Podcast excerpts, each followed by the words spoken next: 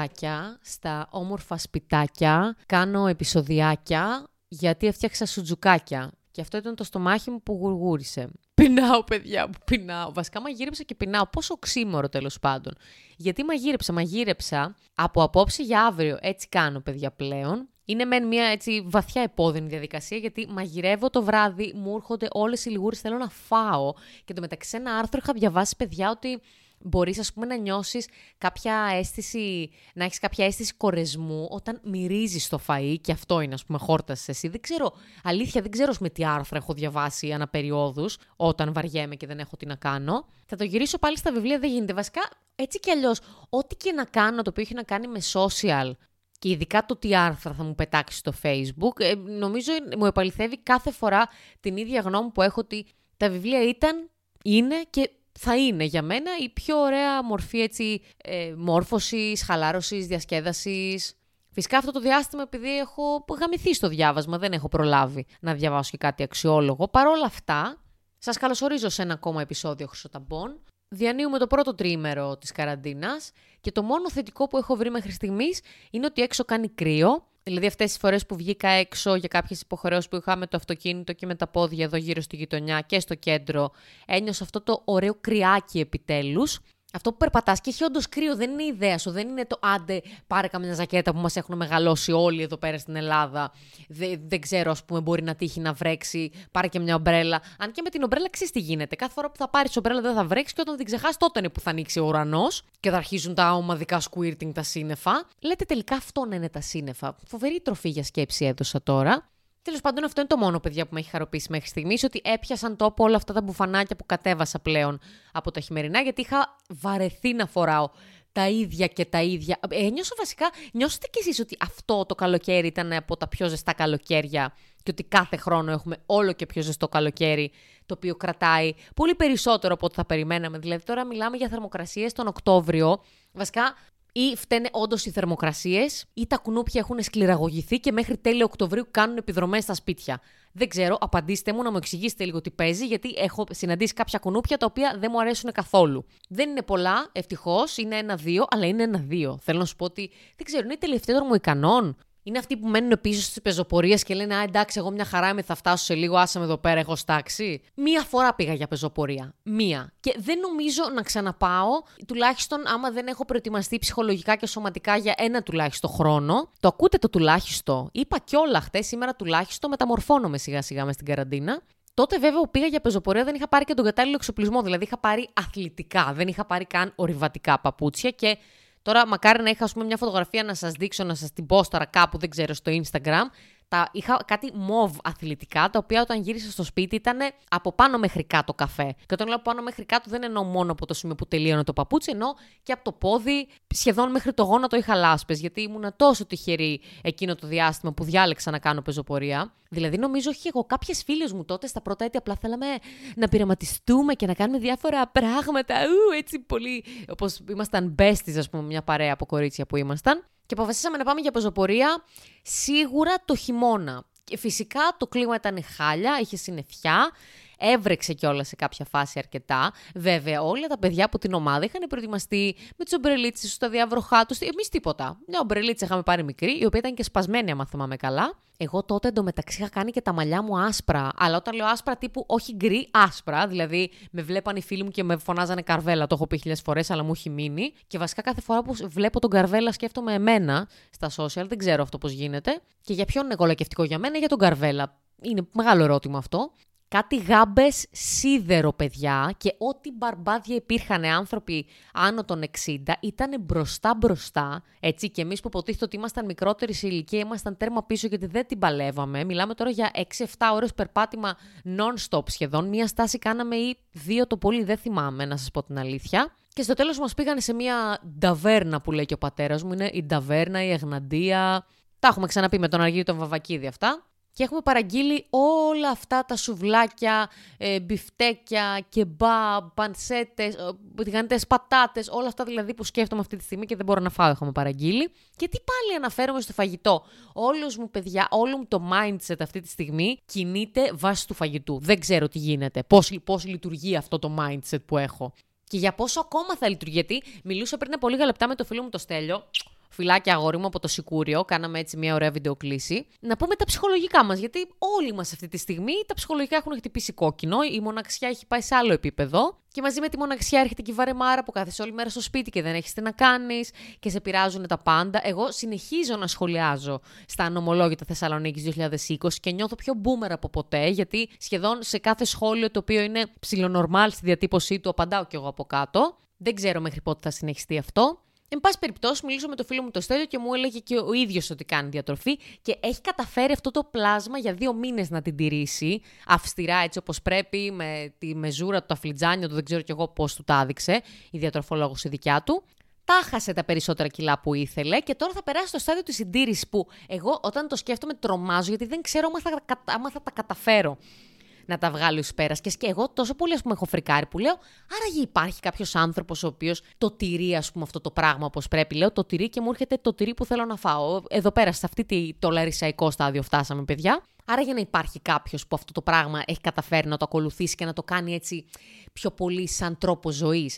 Ή ακόμα πιο, ας πούμε, ακραία περίπτωση, να υπάρχει κάποιος άνθρωπος ο οποίος να υποστηρίζει ότι ναι, εγώ από τότε που ξεκίνησα διατροφή έχει αλλάξει όλη μου η ζωή και πλέον δεν μπορώ να βλέπω μπροστά μου σουβλάκι. Παιδιά, ούτε να το πω αυτό το πράγμα δεν μπορώ. Ντρέπω μόνο που το ξεστόμησα αλλά μέσα μου βαθιά νιώθω ότι θα υπάρχουν κάποιοι γυμναστηριακοί έτσι άνθρωποι που πραγματικά το πιστεύουν αυτό ή που είναι τόσο με πειθύνοι την ώρα που στα λένε, που πραγματικά ε, καταφέρνουν, καταφέρνουν να σε πείσουν ότι ναι, όντως έτσι πρέπει να τρώμε και όντως έτσι είναι πολύ καλύτερο να τρώμε.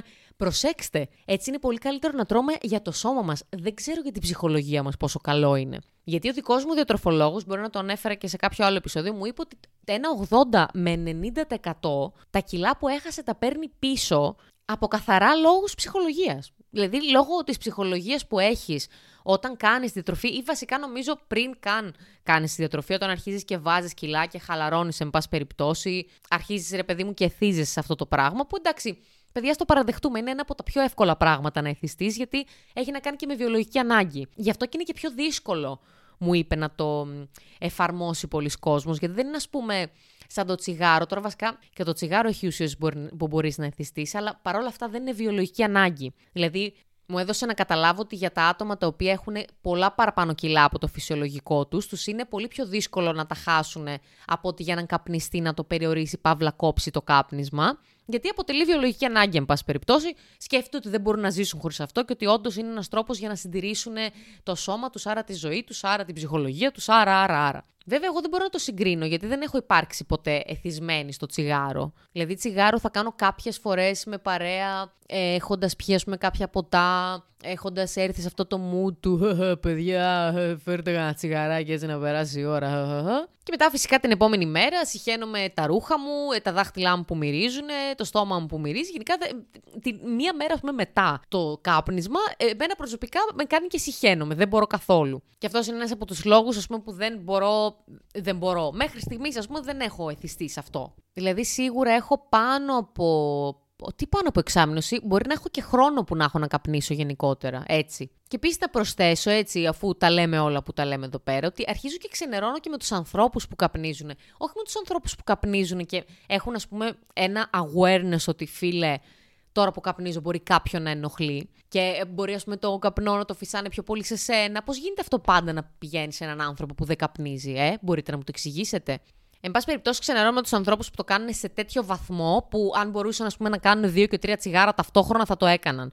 Ναι, με αυτούς τους ανθρώπους ξενερώνω πλέον. Δεν μπορώ. Καλά, δεν μιλάω καν για τομέα γκομενικών παιδιά που άλλος άμα καπνίζεις ατεκές δεν ξέρω τι είδους φιλί είναι αυτό, δεν ξέρω τι είδους χάδι είναι αυτό.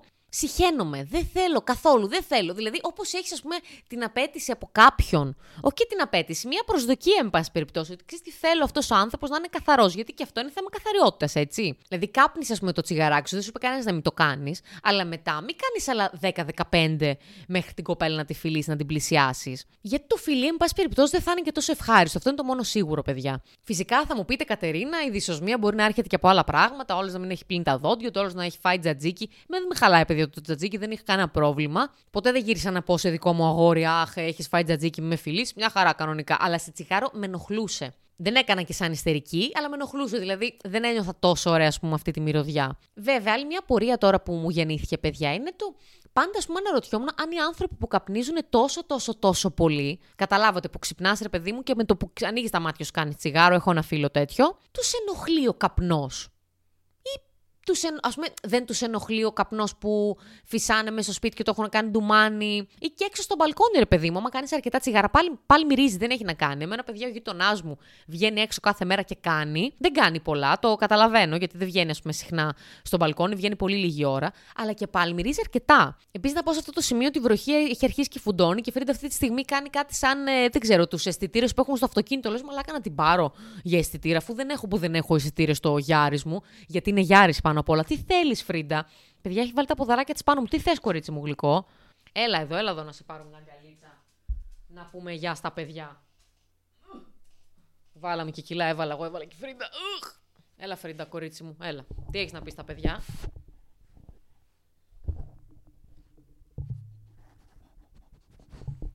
Αυτό. Απλά μυρίζει το μικρόφωνο, παιδιά, δεν είναι κάτι δεν είναι πάρα πολύ περίεργο που μιλάμε στα σκυλιά μας. Δηλαδή, περιμένεις απάντηση. Ο αδερφός μου το έχει πει αυτό μια μέρα. Μου λέει: Μαλάκα, άμα τα σκυλιά είχαν φωνή, τα σκυλιά στην Ελλάδα τουλάχιστον, θα λέγανε Καλά, μαλάκες είναι, δεν με βλέπουν, γιατί όλη την ώρα λέμε Πού είσαι εσύ, άμα φανταστείτε; Πού είσαι αγόρι μου, πού είσαι κορίτσι μου; Έτσι, τώρα ήρθε και έκατσε πάνω μου ε, για να προστατευτεί από τη βροχή, δεν ξέρω. Μπράβο, Φρίδα, τα κατάφερες.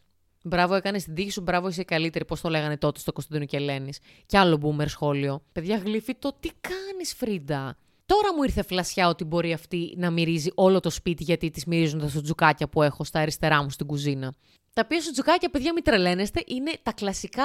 Πολύ... Βασικά, πια κλασικά, δεν είναι τα κλασικά σουτζουκάκια, και ήθελα να καταλήξω. Είναι τα κλασικά ξενέρωτα σουτζουκάκια που θα κάνεις για να είναι διέτης. Δηλαδή, δεν θα βάλεις το ψωμάκι, θα βάλεις αυτό το κουάκερ, δεν θα βάλεις, ας πούμε, λάδι. Στη σάλτσα θα βάλεις μόνο ντομάτα, δεν θα βάλεις καθόλου λαδάκι, τίποτα, τίποτα. Όλα παιδιά λάδωτα σχεδόν. Και λέω σχεδόν γιατί σε κάποια, ας πούμε, μου επιτρέπει να βάλω και μία κουταλιά της σούπας. Που εντωμεταξύ σκέφτομαι ότι στην προηγούμενη καραντίνα μαγείρευα τόσο πολύ. Όταν λέω μαγείρευα, δεν εννοώ μαγείρευα, ας πούμε, μικρές μερίδες που κάνω τώρα, έτσι πιο υγιεινά πράγματα. Μαγείρευα full από παστίτσιο, μουσακά, κοτόπουλο αλά κρεμ, πίτες, μέχρι κανονικά γλυκά, τύπου σοκολατόπιτα, τι άλλο έφτιαχνα, ε, πώς το λένε το άλλο, ε, μπανόφι. Και δεν τα πήρα τα κιλά. Και τα πήρα μέσα στο καλοκαίρι. Πώς γίνεται αυτό το πράγμα, μπορείτε να μου εξηγήσετε λίγο, τι reverse ε, psychology έπαθε ο οργανισμός μου; Ότι δηλαδή στην προηγούμενη καραντίνα που έτρωγα σαν το βόδι, μια χαρά, εντάξει, Κατερίνα φάε, OK, okay, ξέρεις κάτι, δεν θα τα πάρουμε τα κιλά, γιατί άσ' το γάμησέ το κορίτσι, έχει κάνει και μια εγχείρηση. Ε, ας μην της γαμίσουμε κι άλλο την ψυχολογία. Μόλις όμως περπατήσει, μαλάκα, δώσε πόνο. Πόσα ρε, πόσο μπορεί να πάρει ένας άνθρωπος μέσα σε ένα μήνα, 7-8, ε τόσο θα της δώσουμε.